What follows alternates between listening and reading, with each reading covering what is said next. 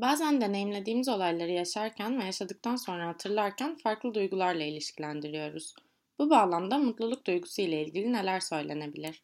Hayatımızın çok tatlı olmayarak hatırladığımız birçok zamanını zaman geçtikten sonra, üzerinden zaman geçtikten sonra yaşamın en güzel zamanlarından birisi gibi hatırlamak sadece bana, sana ya da başka birisine özgü değil. Masumiyet Müzesi'nin ilk satırı okumuş olanlar varsa hayatımın en mutlu anıymış, bilmiyordum diye başlar. Birinci sayfa, birinci cümle.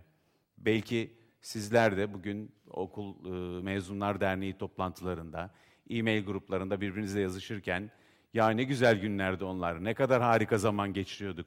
Hey gidi günler, hey laflarını aranızda söyleyenler varsa, burada neredeyse 70 yıl önce Türkiye'deki bir Cumhuriyet Okulu'ndan olan resimde, bu babamın Aydın'daki bir okulundaki resmi ve babamın en güzel hatırladığı zamanlar, hey gidi günler, hey diye hatırladı. Cumhuriyet'in ilk 10 yılındaki ilkokul zamanı. Peki baba o zaman kendini mutlu hissediyor muydun diye sorduğumda, yo diyor. Burada aramızda askerlik yapmış olanlar varsa, örneğin, askerlik birçok kişinin gittiği sırada şikayet ettiği, en rahat şekilde yapmak için 10 tane takla attığı, araya adamlar koyduğu, doktorlara vesairelere gittiği. Ama askerlik olup bittikten sonra da yıllarca, özellikle erkekler açısından söylerim, anlatacak neredeyse başka konu bulamadığı, hayatın en zevkli zaman olarak aktardığı zaman. O nedenle bir durumun yaşanırkenki haliyle, yaşanırken bizde yarattığı duygularla, yaşandıktan bir süre sonraki duygular arasında ciddi bir fark olduğunu iyi kötü dikkatlice baktığında gözlüyorsunuz. Bunu gözleyenlerden bir tanesi, yine TED Talk'ları incelerseniz oradaki konuşmacılar arasında var, Daniel Kahneman. Kişinin mutlu olduğu anı, mutluluk anı geçtikten sonra daha yüksek rate ettiğini gösteren çalışmaları Nobel Ekonomi Ödülünü aldı. Buradan gördüğümüz şeylerden bir tanesi, belki de mutluluk, yaşanmayıp hatırlanan bir şey. Yaşandığı anda, yaşandığı anda mutluluğun gücünü ve tesirini belki hatırladığımıza göre çok daha düşük hissediyoruz. Hatırlanan duygulardaki bu farkı ayırt edebilirsek, bu mutluluk durumlarını kaçırmamamızı sağlayabilir mi? Bunun için bir yol var mı? Herhalde sayısız yol var. Ben burada önerilebilecek yollardan bir tanesinin üzerine duracağım. Ama belki bundan önce aynı şimşek ve gök gürültüsü gibi bazı doğa olayları gibi, diğer doğa olaylarından daha hızlı olduğu gibi bazı duygularda diğerlerine göre daha hızlı hareket ediyorlar. Örneğin tiksinti, korku gibi duygularımız, e, mutluluk ya da keyif gibi duygulara göre çok daha hızlı hareket ediyor. Çünkü yaşamda kalabilmemiz açısından bize zarar verebilecek ya da bizi rahatsız edebilecek durumların farkına varmamız çok daha öncelikli. Bunu örneğin buradaki beyin haritasında bu bir MRI görüntüsünde iki ayrı kişinin anterior cingulate adıyla bilinen işte ön singulat diye Türkçe'de çevriliyor. Tıp terimleri pek fazla Türkçeleştirilmediği için. Daha ziyade çarpık, yamuk diye tarif edebileceğimiz, yani alıştığımızdan farklı ve bizi bir sebeple rahatsız edici durumlarda aktifleşen bir beyin bölgesi. Ve bu beyin bölgesi, anterior cingulate, genellikle e, aktifleştiğinde, yani alıştığımızın durumun dışında bir durumla karşılaştığımızda, bize çelişkili gelen bir durumla karşılaştığımızda harekete geçtiği sırada, genellikle komşuluğunda olan, belki yine konunun e, yakın okurlarının bildiği amigdala adlı korkuyla ilgili e, beyin bölgesini aktifleştiriyor.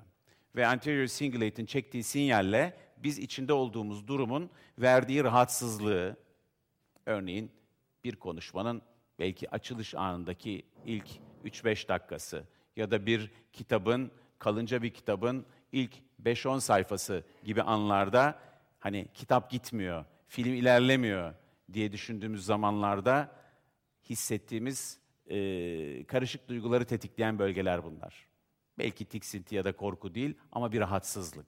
Ve rahatsızlık hissettiğimizde beynimiz yaptığı çok basit, bırak git.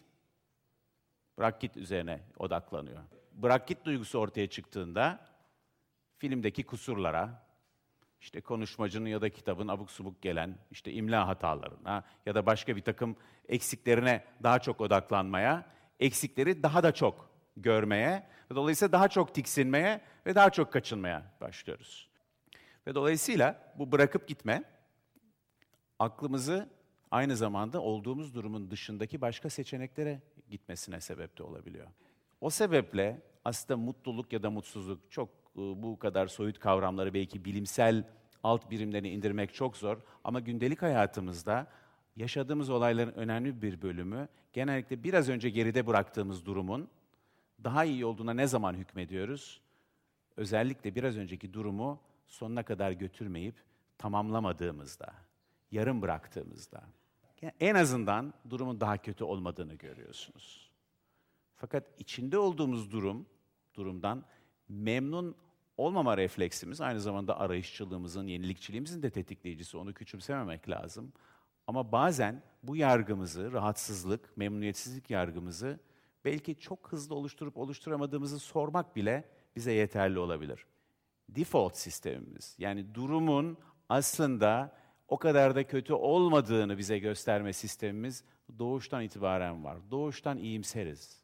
İnsanlar doğuştan durumu idare etmeye, hoş görmeye, aslında böylesinin daha iyi olduğunu, iyi ki böyle yapmışız demeye yatkın bir mekanizma ile dünyaya geliyor. Bu mekanizmanın işlemesi için sadece aslında bir parça zaman vermek lazım.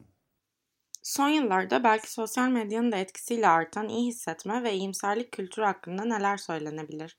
Yani burada önemli olan şu. Mesela iyi hissetmek üzerine büyük bir kültür var. Kitaplar, televizyon programları, kurslar, seminerler hani ve diğer yani iyi hissetme için iyi yani devamlı iyi hissetmek pek mümkün olan bir şey değil. Birincisi bu ve e, iyi hissetmeye çalışmanın kendisi de yorucu.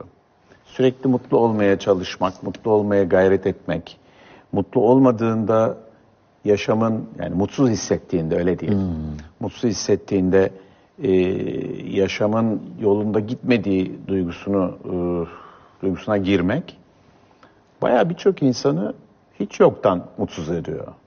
Yani çünkü bu mutlu olmalı mutlu olmak gerekiyor e, algısı diyelim. E, bizi e, zorluyor. E, acaba doğru yerde miyiz, yanlış yerde miyiz sorusunu yanlış bir şekilde sormamızı getiriyor ve o nedenle devamlı odağımızı problem, pürüz, dert gibi konulardan uzaklaştırmamızı, uzaklaşmaya çalışıyoruz. Ama bu konular böyle uzaklaşarak ortadan kalkan şeyler değil. Yani şöyle her an mutlu hisset. Geri şöyle düşün bir dalgalanma var. Yani kalbimiz bile hani bir atıyor bir duruyor. Bir atıyor bir duruyor. Yani kalbin durduğu bir an var. O durma tekrar atmak için gereken bir durma. Bir durma. O nedenle hani diyelim bir e, ruh durumumuzu ya da duygu durumumuzu inip çıkan yani pozitif ve negatif kavramlarıyla düşünürsek yani inip çıkan böyle dalgalanan bir e, duygu durumu olarak görebiliriz. Sürekli e, yukarıda ya da sürekli aşağıda olduğu durumlar veya çok aşağıda veya çok yukarıda olduğu durumları aşırılıklar olarak görebiliriz ve günlük yaşamda çok da bağdaşmadığını biliyoruz. Mutluluğu bir toplam kalite gibi düşünün. Yani devamlı mutlu olmamak da mutlu olmanın, kalbinizin iyi çalışıyor olması arada durmasına bağlı, onu demek istiyorum. Ee, ya da gözümüzü her an açık tutmuyoruz, gözümüzü arada kırpıyoruz. Göz kırpmayı, e, göz kırpmadan gözümüzü devamlı açık tutmak ne kadar anormalse, devamlı mutlu olmak da o kadar anormal bir şey. Bu kesit Yankı Yazgan'ın 2011 yılında yaptığı Ya Mutluysak da Bilmiyorsak başlıklı TED konuşmasından ve 2020 yılında bir televizyon programında yaptığı Mutluluk Modern Hayatın Bir Takıntısı mı başlıklı söyleşiden derlenerek hazırlanmıştır.